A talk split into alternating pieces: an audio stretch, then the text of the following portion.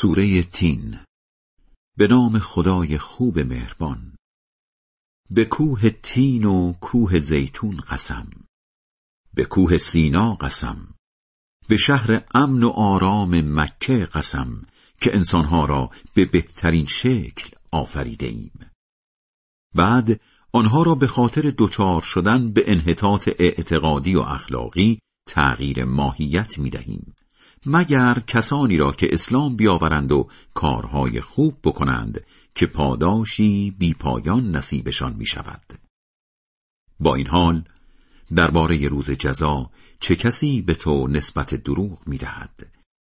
مگر خدا عادلتر از همه داوران نیست؟ خدای بلند مرتبه بزرگ راست می‌گوید